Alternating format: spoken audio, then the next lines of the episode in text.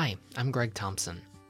After years of conducting interviews, I've found that when I can sit with friends one on one, the deepest questions of our spirituality and who we are as humans, and what we're discerning to be our purpose in life, just naturally rise to the surface.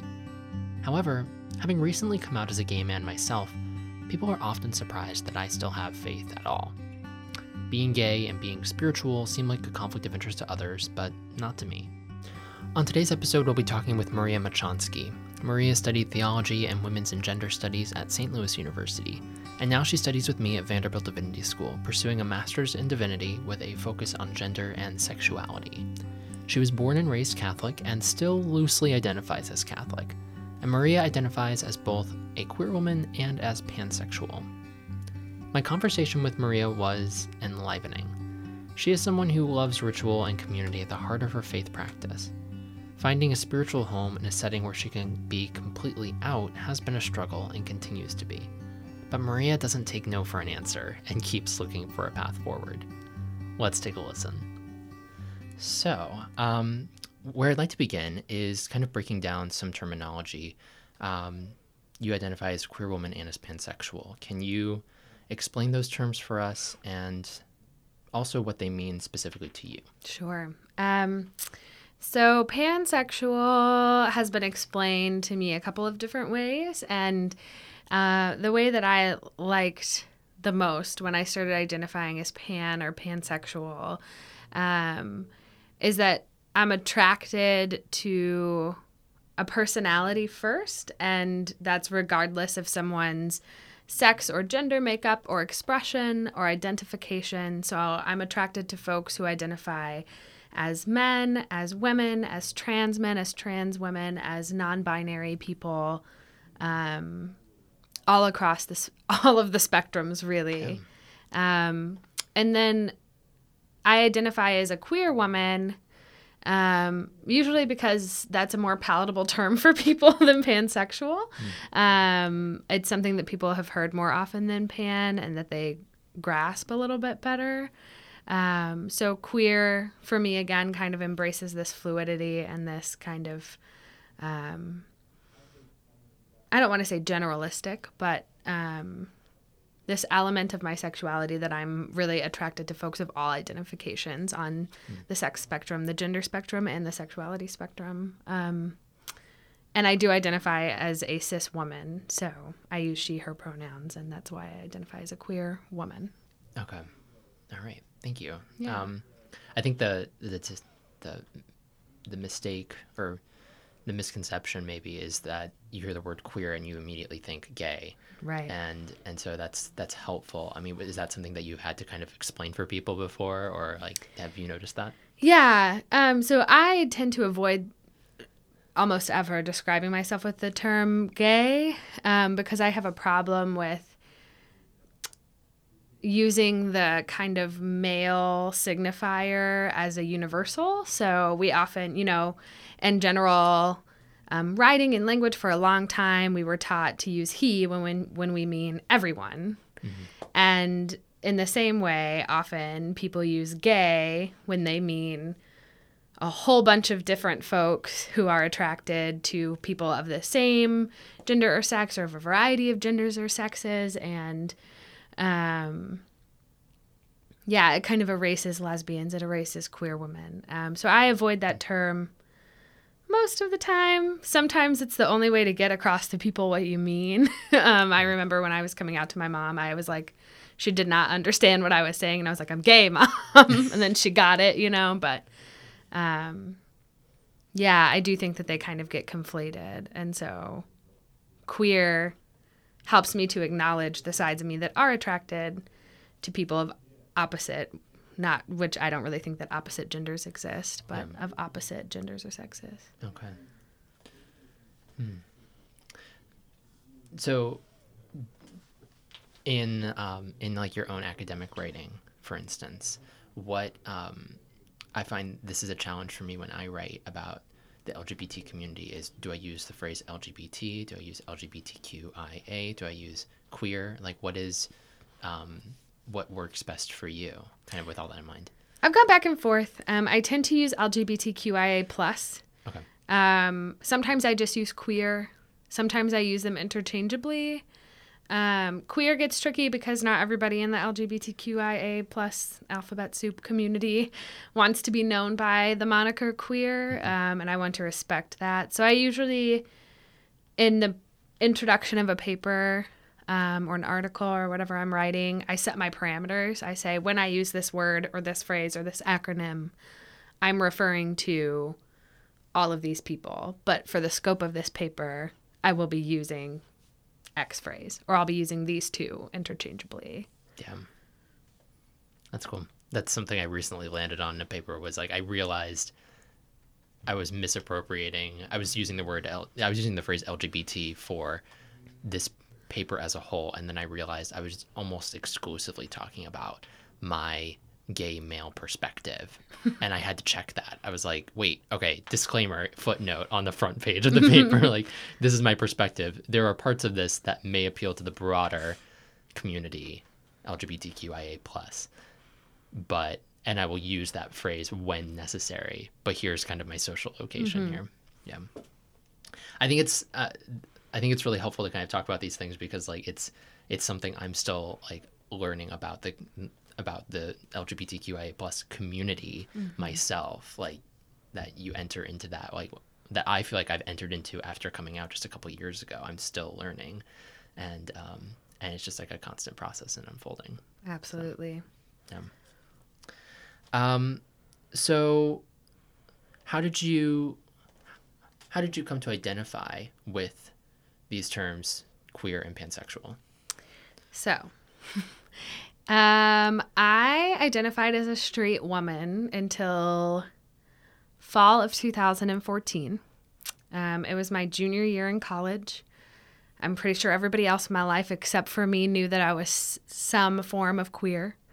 Um, in the summer of 2014, I was working through some personal crises and um, coming back from studying abroad and dealing with some changing friendships in my life. And I also met the person who is now my husband. So um, I was really starting to think more about my identifications and relationship to a lot of other people and to really rethink through my sexuality. Um, and realize that even though I was now in a monogamous relationship with a male identifying person, um, that I had for a very long time felt attraction towards women as well. Um, and as I started to think through that, I thought through, well, what does this mean? Because my partner is male identified and is a trans man.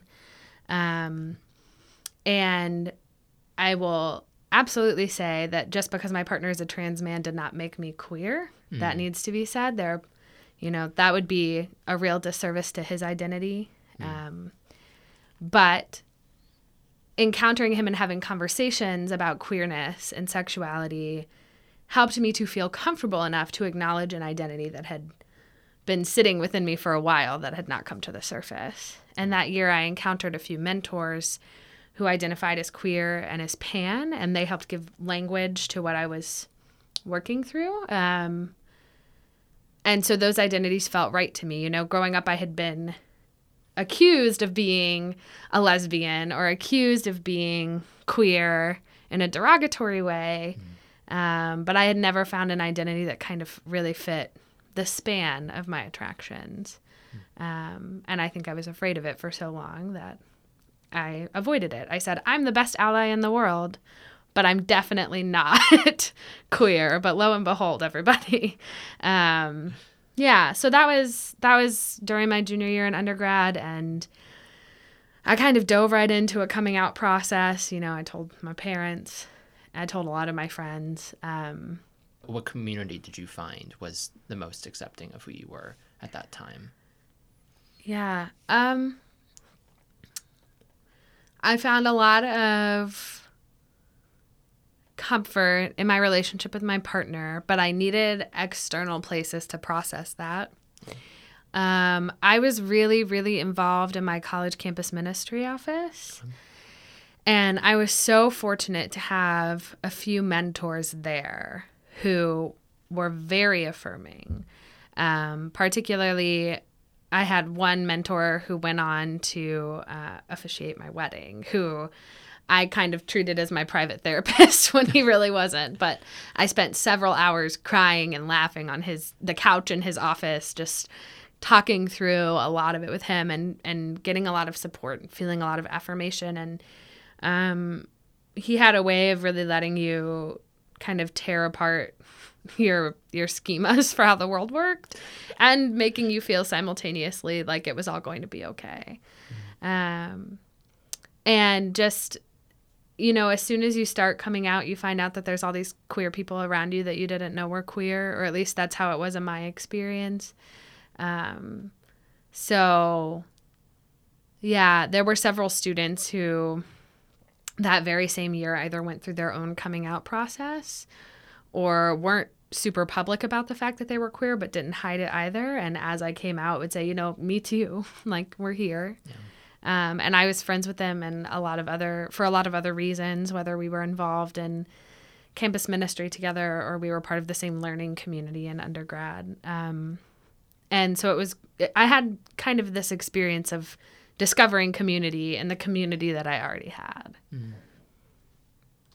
that's great what um your your uh, campus ministry organization what denomination was that it was catholic okay. so it was the university right. campus ministry organization and is at a jesuit university so i'm definitely a little more on the liberal end of the spectrum um, but the office itself of campus ministry at my undergrad was a really varied um, and well curated bunch of folks who approached Catholicism, politics, a lot of things from a lot of different vantage points, um, but really came together around care for students. Mm. Um, and, you know, it varies from year to year, but while I was there, it was such a beautiful and rich place. Um, I wound up being an intern there my senior year and working there. Uh, and it was really formative for me. So it was a great place. Yeah. What, um, you know, it's, it's, it's risky kind of coming out in your, in your denomination, I think for, for folks, especially in, in Catholic settings. It, mm-hmm. um, what, how much did you know going into that conversation with this mentor of yours and like, and how did you, how like did you know it would be a safe space going in or did you kind of discover that in the process of coming out um, Patrick was already a safe space for me in general in my life. Um, I went to him with like all of my problems. And I'm the kind of person who um, if I if I consider you a mentor, I kind of just dump all of my stuff at your feet and I say, deal with it. So he was going to deal with it whether he wanted to or not. But he, one of his roles specifically is to work with queer students on campus. Um, he has done a lot of work with the Rainbow Alliance on campus, which they don't have an LGBTQ center, um, but they have a Rainbow Alliance, which is a student group where um, queer students can come for safe space and where allies can join them in conversation. I think they meet usually once a week. Um, so it's more events. of a gathering space than like a student organization. It is or? a student organization, okay. but it's it's like a gay straight alliance. Okay. Um, and so he's done explicitly in his role as a campus minister work with them. Um, and he was really instrumental in getting um, the campus ministry office they had what they have what are called Christian life communities, which are like small groups of students that meet once a week and talk about um, aspects of their faith or the Bible, or you know, it's usually five or six students that come together. He was really responsible for getting exclusively queer CLCs, Christian life communities, implemented in their programming. Um, so they've got I he had some markers. I was like, yeah. I think you'd be okay. I part of part of why I was so vocal and out and loud and proud um, is because I was dating someone who's male identified, so we often pass. We pass as a cis hetero non-queer couple when we both identify as queer. My partner is trans. Um, and so it's very easy for me to talk about, well, I'm, you know, engaged, my boyfriend, my fiance, he, and nobody questions anything. And they think, oh, she just has short hair. You know? um, So it was it's a little easier for me with folks who might not be affirming that that just never comes up. Their suspicions just remain suspicions. Sure. So, uh, does that education piece then become more important for you mm-hmm. when you're talking to people? When you're talking to people? Yeah, it's been. It has been some somewhat of. It's been an evolution in my relationship with my husband. I think because we've both, um, kind of altered or shifted around our identities a little bit in terms of how out we are. Um, and we've both come to a space where, in almost all contexts now, we're unapologetically out. You know, we're not interested in playing those games where we d- try to decide where we're out and where we're not. Mm-hmm. Um, and for him, it's a lot about uh, trans visibility. And he passes. So unless he tells people, they don't know, you know? Um, and w- earlier when we were dating, it was a little more tenuous. He was a little more concerned about passing, and so, um, it the education piece came for me in trying to discern if I was educating people and being authentic or if I was trying to prove myself. You know, if I was trying to say, I'm queer enough, look, look at me. Let me tell you, I have a trans partner. Let me tell you, I'm queer. I really am. Yeah.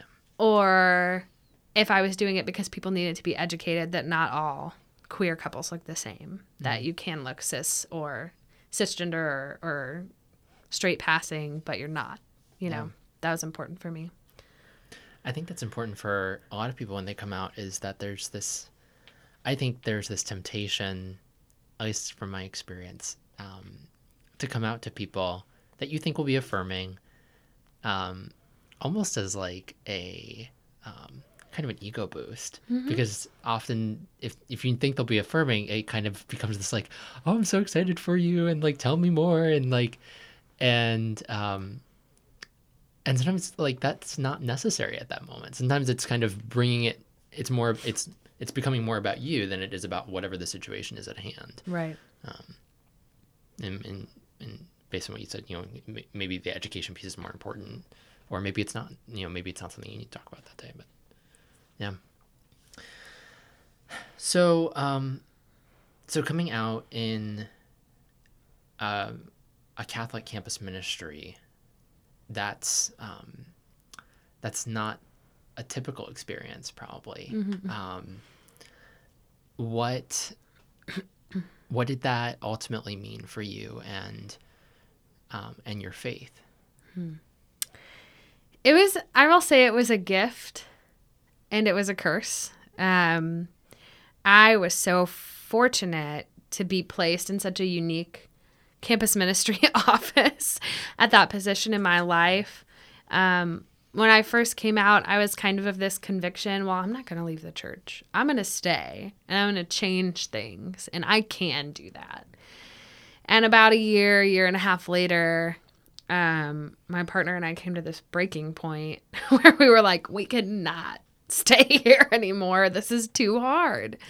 Um, and having that office was a really great opportunity to explore those kind of edges of my faith while I was wrestling with the kind of big C Catholicism, you know. Mm-hmm.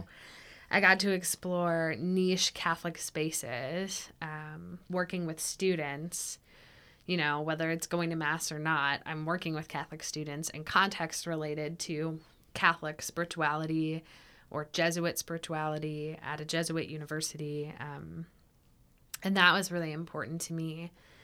But it was a curse in that I, I thought, okay, this is possible.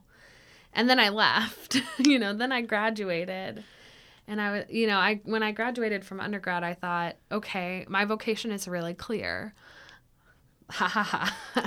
I I want I thought I wanted to be a college campus minister.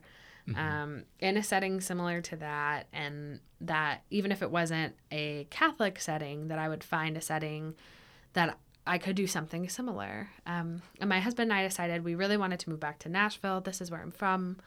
Um, this is where my family lives. And the Diocese of Nashville is very conservative, and there are not Catholic campus ministry offices quite like that one anywhere here. And there's other campus ministry offices, there's other university chaplaincy spaces, um, but they're not quite the same. They don't carry the same character. Um, and it kind of put me in this space of feeling like I had to choose between my vocation and my identity and my Catholicism, and I don't want to. Um, so it was a blessing and a curse. Um, but it serves as a great reminder of kind of the, this is possible. this is out there. Yeah. You know, and everybody's like, wait, you came out and you worked as an out queer Catholic woman in a campus ministry office at an undergraduate university. I'm like, yeah, I did. like I did. And everyone was fine with it, you know.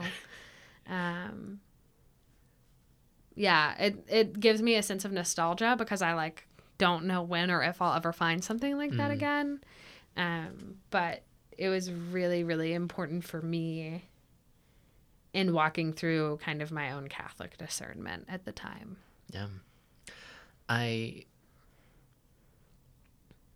I I had that experience with my campus ministry in undergrad as well um, at William and Mary in Virginia. It was just a really unique, really unique Catholic campus ministry, and um, we we succeeded and failed in a number of pla- areas, but um, when it came to just like solid community building and doing retreats and small groups um, during the time I was there, that was something that was really strong. And and then it was just like the words you said, like it was. It, it created a space for me to say, okay, it's possible. Like I can look back and say, like it's possible to have solid young adult Catholic communities, because the moment I left, that was gone and um, and I haven't been able to find it quite the same way since.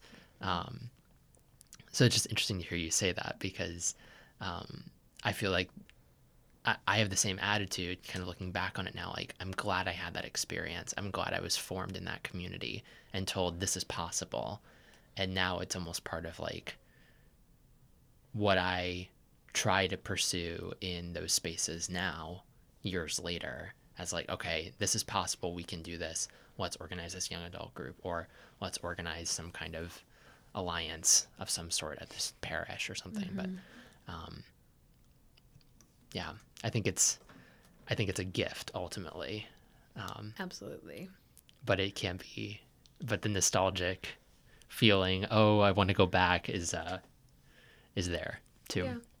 I think it's a gift I don't know what to do with anymore. it's kind of like a gift whose function has shifted. I have not figured out what the new function is yet. yeah Yeah.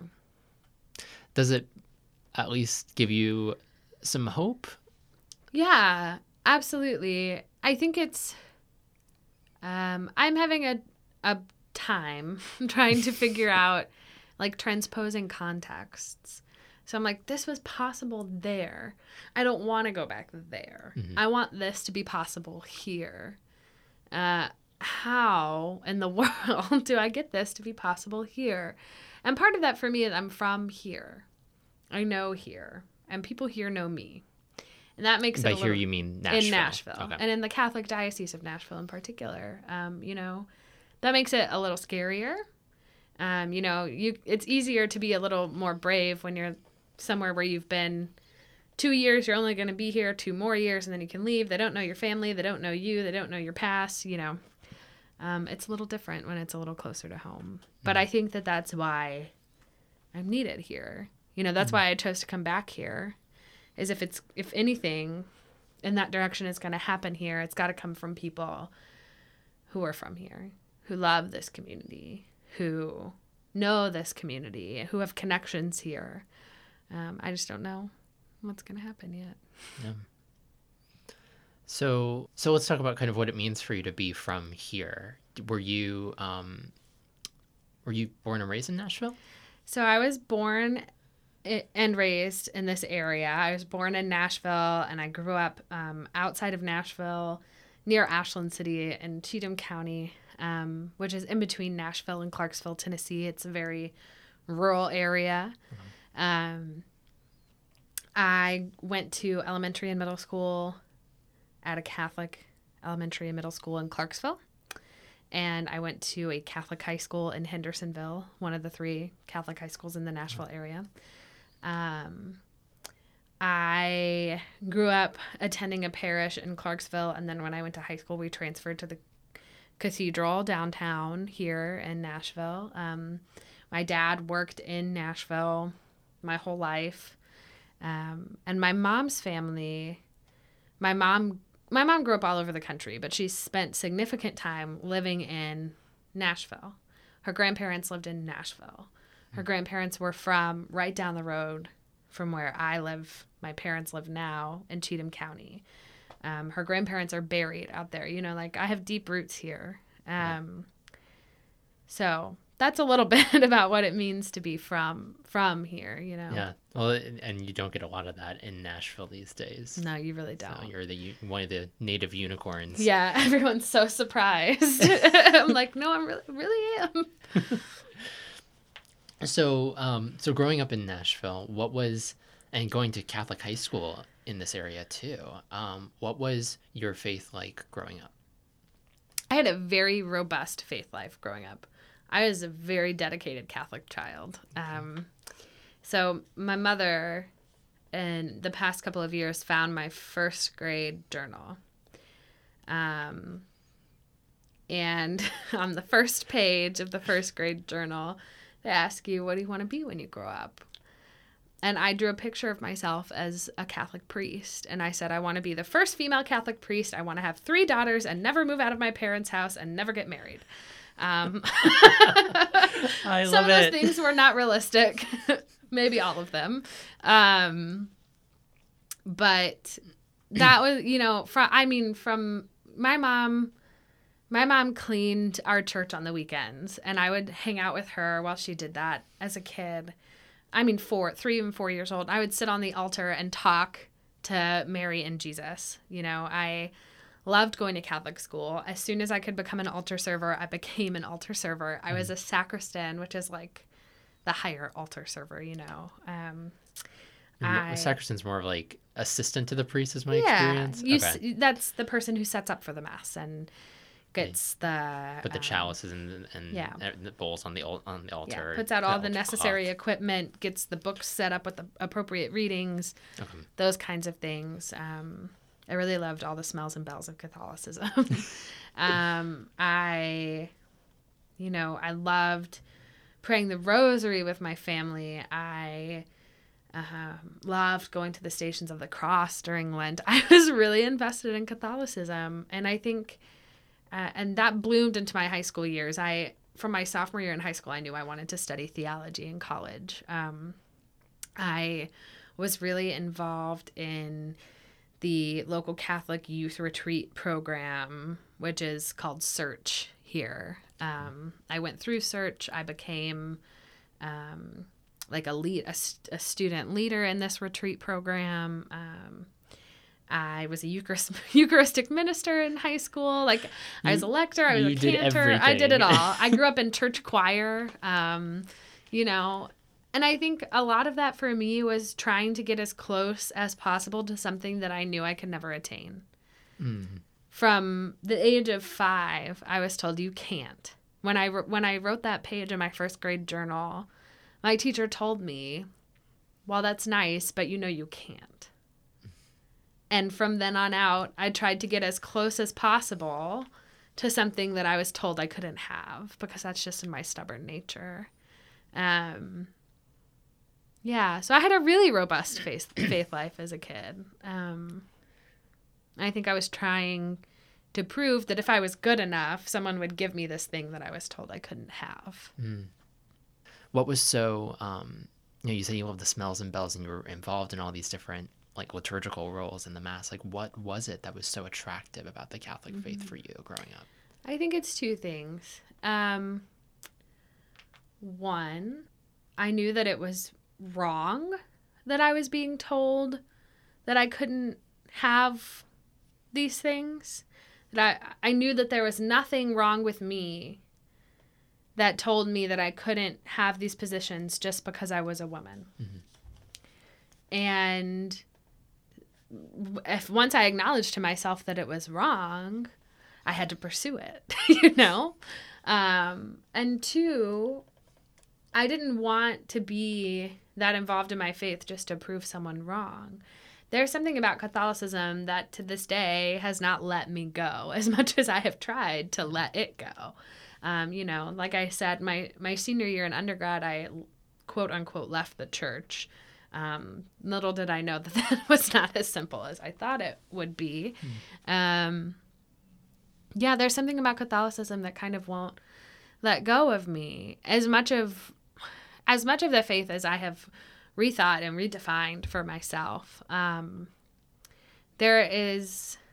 I don't. I don't know that I believe in essences. I don't like to essentialize things, but there is something. What do you mean by that? I don't. I don't like to try to say that any identification, any religion, anything, any person has an essential substance that can be defined because then you get into categorizations. You say there's an essence of a woman and it's attached to certain body parts and then you wind up being trans exclusionary or you know it can get extrapolated. So I'm I'm always cautious about using the word essence. But there's something about Catholicism that I love. There's something about um, the ritual that's really important to me. It's not just motions. It's not just play acting. It's um, it's ingraining uh, belief and spiritual practice into your body with a community. There is something about um, the community and the communal feel of Catholicism um, that is really important to me. And then as I grew in the faith and hit high school and college, I became really invested in um, Catholic social teaching, liberation theology, and um, Catholic anarchism and pacifism that came out of the Catholic worker movement. And those really gripped me.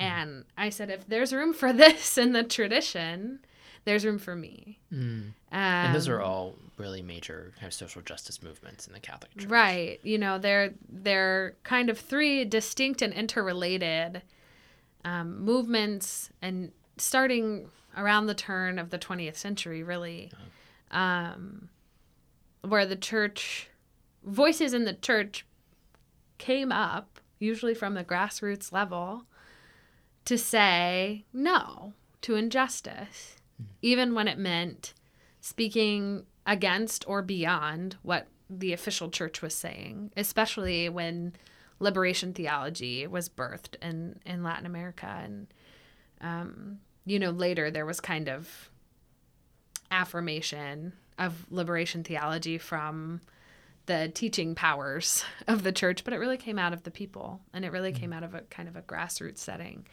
Um, and those movements, and especially with Dorothy Day and the Catholic worker movement in the church, um, taught me that there is room for disagreement. There is room for a multiplicity of voices. There is room to say no and retain a Catholic identity. Um, and Catholicism has kind of written itself on my my body and on my spirit in a way that I have not been able to let go of. Um, and I've kind of found that I don't have to cut that piece of myself off, um, as much as I have tried.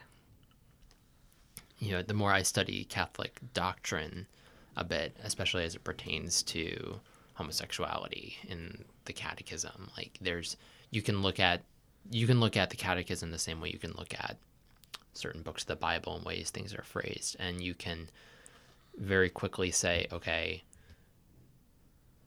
we're not going to recognize the LGBTQIA plus community. We're we're just like that. That doesn't. That's you can read that as this is a choice and this is not something that is normal.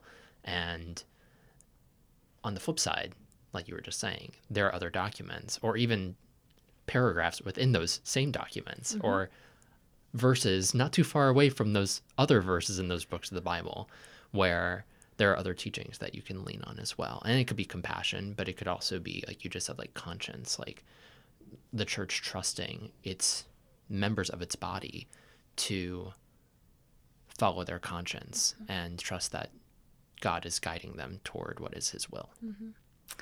Yeah, and I think that was really formative for me in my undergraduate work is being taught by some pretty big name Catholic theologians and ethicists how to really understand and then break down and criticize or reinterpret um, both Catholic documents and the Bible. Um, you know, I wrote my undergraduate thesis rethinking Genesis, rethinking the creation stories in Genesis, and how, on my estimation, if you actually go back to the Hebrew, um, you can understand the creation story is not as gendered as it first appears. Um, the you know, the first cre- human being was not Adam, a proper name. It was Ha-Adam, the earth creature. Um, And gender was, or sex was created after the human being. And so was really essential to human existence. Um, That kind of work for me helped me break down from folks who were teaching me in the tradition ways to question the tradition. And that made a big difference. Yeah. What do you remember? What what they call what Eve is in the Hebrew? Uh, now I'm not gonna. okay, sorry. No. now the words are Put not gonna spot. come to me. Um, I'm, but just, I'm I'm curious how that dynamic was portrayed. yeah, or- so it was kind of it's kind of like um, the way it breaks down linguistically. There's the first creature, and then that creature is divided in two essentially, and that's when sex or gender is created.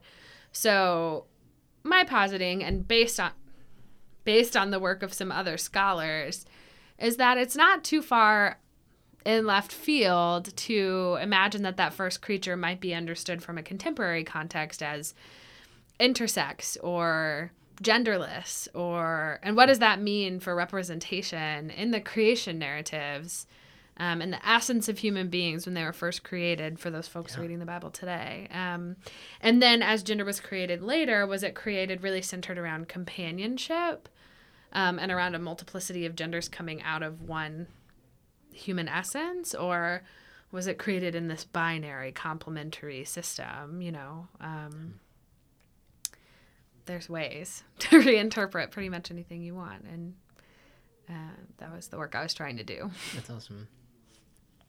So you mentioned earlier, um,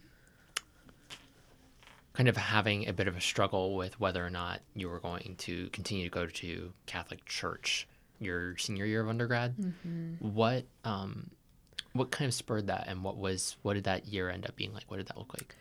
Yeah. So, um, in the fall of 2015, which was the beginning of my senior year in undergrad, my partner moved to St. Louis to be with me while I finished my last year. Um, and we, so he started going to mass with me. He was he was Catholic, um, but he was not a cradle Catholic. He was a convert. Um, Is this who you're, is this your partner now? Yes, Okay. this is my husband now. His name is Jay. That Hi, might Jay. help. so Jay and I were going to mass together um, at the giant cathedral on my undergraduate campus, which I loved deeply. I was in mass choir, very involved. It was great.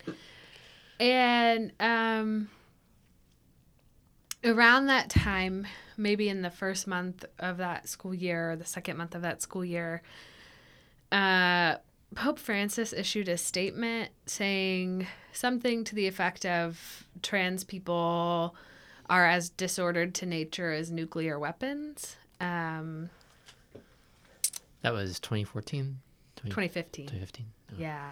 Um, some I, I won't say that's a direct quote, but that was the essence of what the statement that was put out, and it was after having a trans person come stay at the Vatican for a week, like, um, and that was just kind of a tipping point for us, especially for my partner, where he said, "I can't do this anymore. Um, I can't. This is not a safe space for me, and I can't keep coming to a table." where I want a seat when I'm not welcome here. Um, I can't keep shoving myself in. So we both stopped going to Mass for a while. And one of my mentors from this campus ministry office mentioned to me that he and his wife uh, sometimes go to Roman Catholic Mass, and sometimes they were attending an independent Catholic parish. And I said, Independent Catholicism, what is that? That sounds like it's counterintuitive. That sounds bad. um, right. It sounds like I shouldn't do that.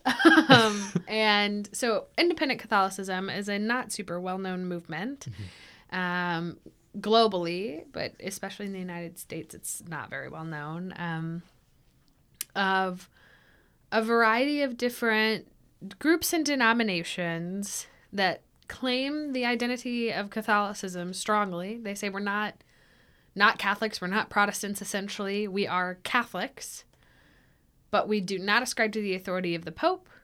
And we usually they practice open sacraments, meaning anybody can receive communion, anybody can be baptized, they're LGBTQIA affirming, they allow women to be ordained, that kind of thing. Yeah.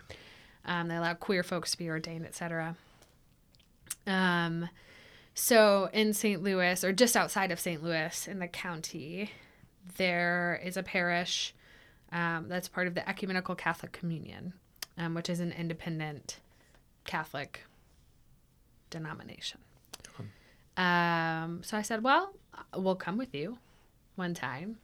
um, so we did, and it was really great. You know, it they were borrowing space in a uh, I don't even remember what denomination, but a Protestant church.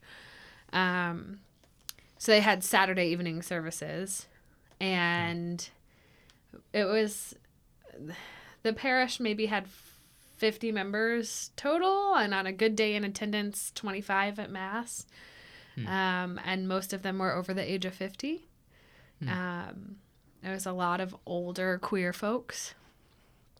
Um, but it gave us space to cling to some bits of Catholicism and to feel the pain we were feeling, essentially, to grieve. Um, so we did that for the rest of the year, pretty much. Um, that was a really great experience. We owe a really great debt to that parish. It's it's called Saints Clare and Francis Parish, and it's part of the Ecumenical Catholic Communion. The bishop of this region of the Ecumenical Catholic Communion, I believe, um, it is the pastor there. You know, so it was a really great experience. Um, I had some connections from my undergraduate university there, so that made a big difference. Um, but there was something that kind of launched my husband away from Catholicism. He like transitioned through that and then he said, I don't really need Catholicism anymore and I'm okay with that. Um, so he's kind of moved in a very different direction. Yeah. Um, but for me, I really appreciated that space.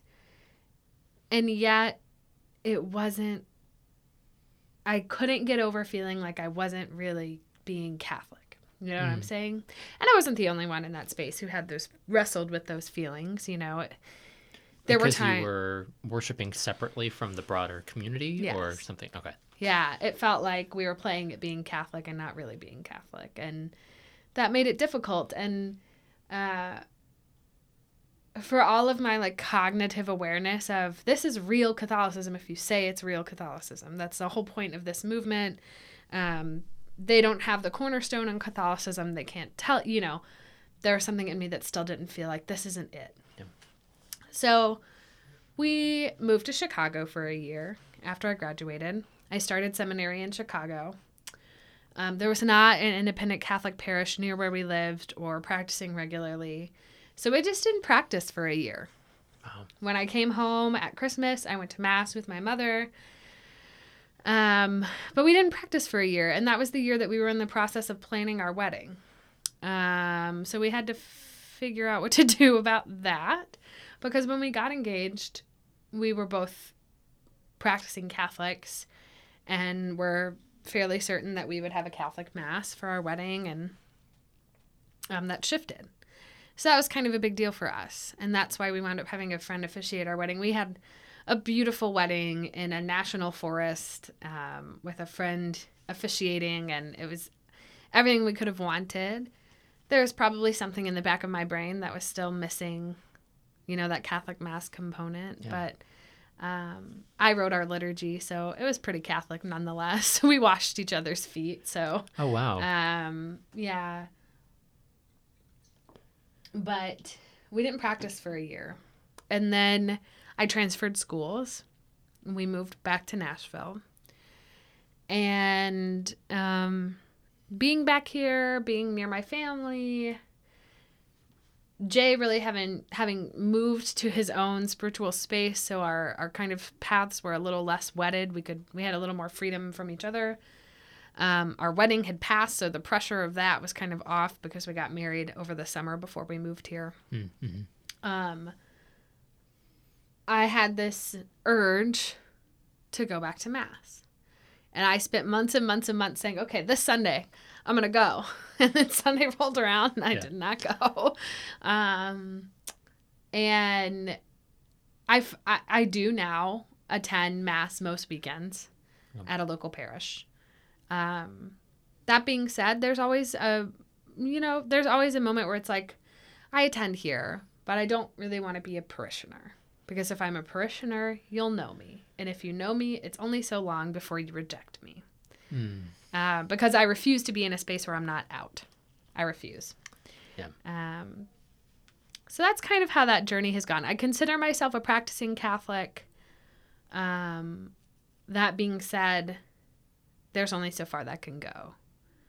Um, it's not so much a matter of being closeted as it is a matter of allowing myself to get the spiritual fulfillment I need and not forcing myself to go any further than I need to at the moment. Yeah. Yeah. What um so um perhaps outside the Catholic setting then, where are you finding community and uh, spiritual growth here in Nashville Yeah. lately? The divinity school is where I would say, you know, I just moved back here, so it's like a big transition process. And I came into a cohort that had already been together for a year because I'm, an MDiv is three years. I missed one. Um, but I was so welcomed and engulfed into my cohort. This, this, I mean, we're now going into our third year of our MDivs, but the second year cohort, um, I found so much community that I was lacking. And that's part of why I left Chicago. I wasn't experiencing the community that I needed up there. And community is really important to me. Um, you know, shared meals and even getting a cup of coffee with a friend for me can be a spiritual practice, especially when I am feeling spiritually deprived from my tradition. And um, I have lived in intentional community in two different ways in my life. And one of them was an intentional Catholic community. And that's where me and my husband met. We met um, through an intentional community and farm in West Virginia that is Catholic and is a nonprofit organization. And um, those experiences of really kind of table fellowship and, and shared time and conversation um, and recreation with other people is really important to me uh, because that's where I really think I felt my faith lived out. Um, that's where I first learned about liberation theology and Catholic social teaching and saw those kinds of concepts put into work. Um, so I, I feel that at the divinity school, uh, I have several friends who I grew up with and went to high school with, and some who I went to college with who now live back here. And when we do find time to get together, uh, it carries a lot of that same feeling of what I what I'm missing in terms of spiritual fulfillment and community. Um, and I get it with my family. I my husband and I are very close with my parents, and I have one older brother who lives in another state, um, and is about to be married. So I'm about to have a sister-in-law, and um, we're really really close. So again, when we all get together, and there's Catholic overtones with my family and with Sure. a lot of my friends. Um, but I think also in at the divinity school, I feel in some ways more Catholic than I do in other contexts because it's such a Protestant space. I feel like I have to show up as Catholic. so part of what made me want to cling to my Catholicism is going to two Protestant, well, a Protestant seminary and then a Protestant centric divinity school and saying, no, wait, I am Catholic. I want to cling to this. Um, you can't say that. Only I can say that about the church because it's mine. Um, and so that has actually given me a sense of fulfillment, like spiritual fulfillment and exploration, is being in a space where I get to show up as distinctive as Catholic. and, and that's been my experience as well in um, studying also at Vanderbilt Divinity is the um, the number of times in the, the classroom where a Catholic theologian is brought into the discussion or the assigned reading that week, or we talk about something in early Christian communities and that, and creeds that are still the Catholic creeds that we say today in church. Um, so yeah, there is that um, that impetus of the, well, the impetus of of showing up and being like, yes, this is yes, this is the Catholic thing we do today, or no, people don't really do that today anymore. Um, for sure, I had someone ask me when we um, I think maybe a month or two after I started studying there as to and it never even like really occurred to me but she asked do you feel like a minority in this space? Like do you feel like you're like on the outs? And my response was like not really. Like i still feel like i have a place in this conversation. I have like perspective to bring but i don't feel like i am being um, I don't feel like marginalized from this group. Like I'm not included. Right. Um, I still feel like I'm part of something. What's the uh, what has that experience been like for you? Yeah, I've had a very similar experience, and I, for me, it's there's kind of a caveat in two ways. I think part of why maybe why I haven't felt so on the outs is because so many people at the divinity school are queer. It's like spaces where we might be different. We actually align on this other identification. Yeah. Um, and I think when it comes down to kind of Protestant Catholic relations, which is so much of what my experience at the Divinity School comes down to, I have two reactions. There are a select number of people who carry a lot of misconceptions about Catholicism and will just kind of spout them. and then you have to say that's not actually what's happening. Like, let's talk about that. And it turns, for me, it turns out to be a really fulfilling moment. Um, but most of the time, people are curious. So my experience has been that a lot of my classmates saying, well, I don't want to tokenize you or offend you or make you feel like I'm putting you on the spot as the one Catholic person in the room. But this is what I've heard or understood about Catholicism, or I don't really understand this about Catholicism. Can you tell me more about it? And that has been really fulfilling for me for two reasons. Um, it, I mean, just hearing genuine curiosity from someone in such an open and vulnerable way is so touching and I love interreligious dialogue. And two, or interdenominational dialogue maybe is more appropriate. And sure. two, um I it and maybe this is just a little egotistical of me, but it puts me in a position where as someone who in Catholic context, I am usually the marginalized. I am a queer woman. I have fought my way to the center, but for all intents and purposes, am not intended to be in the center of the Catholic conversation.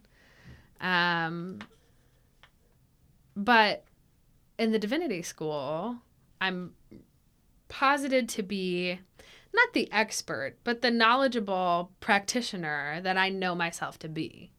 My expertise is trusted, my background is trusted, my experience is validated um, in a way that it is not in Catholic context. And that makes a big difference for me. And that's why I enjoy being there, I think. Mm. That sounds like a really healthy space then. Yeah. What I'm hearing is a bit of a similarity in terms of maybe the questions that people ask of you both about like your faith and your sexuality. Uh, you know, people that are looking to understand something that they know about but don't have a personal experience in or of. What have been what have been some good questions that you've gotten? Like as far as people, um because um, I think there's a lot of I think people want to know more about a faith that they haven't heard of or about um, a sexual identity that they don't understand, but it's awkward. Mm-hmm. I mean, these are topics that people don't that we're told growing up to not talk about. Anyways, so what have been some what have been some good curious questions that I, that have been that have been respectful and mm-hmm. helpful for you i think uh, i've gotten a lot and i'll try to remember some but i think what people are really trying to get at is who are you and can i relate to you and I need you to tell me that I can or how I can. And um, yeah, I mean, the question I really get most often is how are you how are you a queer woman who wants to go into ministry Catholic? Like people don't get it. They're like, I know you. I have talked to you. I know your politics. I know how you show up in the classroom. How are you still Catholic? You mean that you're like post Catholic, right? Like you've left, like you're done. Mm-hmm. And that's an opportunity for me to explain to them all the traditions in Catholicism that I love, to talk to them about liberation theology, to talk to them about Catholic pacifism, to talk to them about the sacramentality of Catholicism and the ritual and and how much I love it. And I mean the other one I get is what what are you what are you gonna do? well, we everyone in graduate school I feel like gets that. Right, but I get a particularly quizzical like okay, so let's check all the boxes. You're Catholic, you're a woman, you're queer, you're liberal. And what are you going to do? Um, so recently I've started to consider, I think this is maybe what I want to do. Um, taking my MDiv and after graduation, trying to find a job um, doing some form of counseling, perhaps in a nonprofit setting, using my MDiv. And then after one to two years, beginning um, maybe an MSW uh, a master's of social work, maybe getting um, a non master's degree related licensure to be a therapist. But I think I want to be some form of a private therapist or counselor. Hmm. So I'll be looking into more of those programs and seeing if a licensure without another master's degree or if a master's degree is the best route for me and um, see what I can find in terms of jobs that allow me to kind of get some practical work related to that um, before I get another degree or licensure, just using my MDiv. Mm. Um, which there's lots of stuff you can do with an MDiv because you have a background in pastoral care, um, and because I have a background in campus ministry, that might line me up with working with hopefully some young folks. Sure.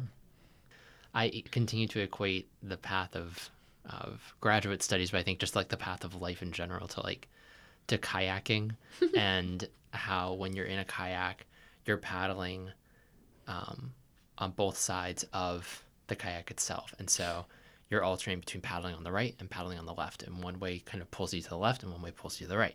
But ultimately, like the nose of the kayak kind of starts to center mm-hmm.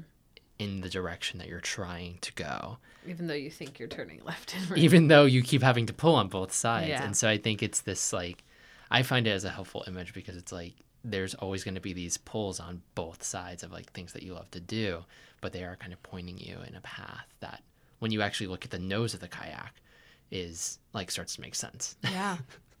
I like that.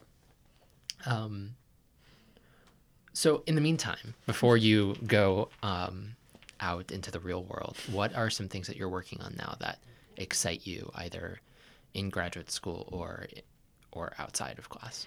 Yeah. Um, I am going to be TAing for a field education um, part of my curriculum. I'm taking an extra semester and I'm going to uh, be a teaching assistant in the fall for an ethicist, which I'm excited about because I've done some exploring through the curriculum of um, other parts of my skills. I worked in an office on campus, I've got the campus ministry background. I worked in a student center, kind of got a different part of the higher education background. I'm interested to see what teaching in higher education looks like so I can kind of narrow in more on what my skills are and how they're best used.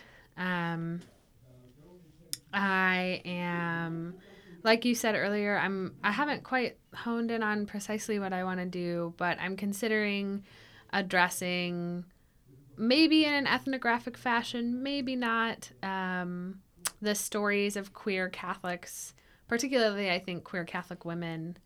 Um, because I know so many of them in my thesis work. Um, and I am uh, going to be an intern for the um, Vanderbilt Divinity School Public Theology and Racial Justice Collaborative Summer Institute this summer. Um, we've talked a lot about queerness, a little bit about gender, but I really believe in acknowledging intersectionality. So, the ways in which people's different identifiers, including race and social class, um, and gender and sexuality, all play into how we show up in the world and um, how I show up in my academic work. So, I'm interested to see both what I can learn because I have a lot to learn at this institute and to contribute to the community that's kind of being formed there. Um, and outside of that, I'm not sure yet. There's okay. a lot going on. yeah. It's a lot of good projects. Well, thank you so much yeah. for um, for sharing your stories and um, and your your life on this program. I really appreciate it. Yeah, thank you. It's so nice to be asked your story. You know, like that really matters to people. Yeah, I think it does. That's a pastoral act. Thank you again to Maria for sharing her experiences with us. Through our conversation, Maria referenced a few terms and resources which we have linked in the episode description. This episode of Out Loud was carefully handcrafted by yours truly, but it would not have been possible without our editor in chief's fierce commitment to deadlines. Thank you, Meg McKellen. To learn more about Out Loud, follow us on social media. Our handle is Out Loud Stories. That's one word, Out Loud Stories. Or keep it simple, keep it old school, and visit us at our website at OutLoudStories.com. Leave us a comment or send us an email and let us know how you related to Maria's story. That concludes our show this week. We'll be back in two weeks when you'll hear from Kelsey Davis. My faith and sexuality were, and they and they still are absolutely inseparable. Like I, I haven't known a minute without Jesus and without like the intimacy of a woman's love in my life. That's all for now. Please share our show with someone who you think it may help. I'm Greg Thompson. Thanks for listening.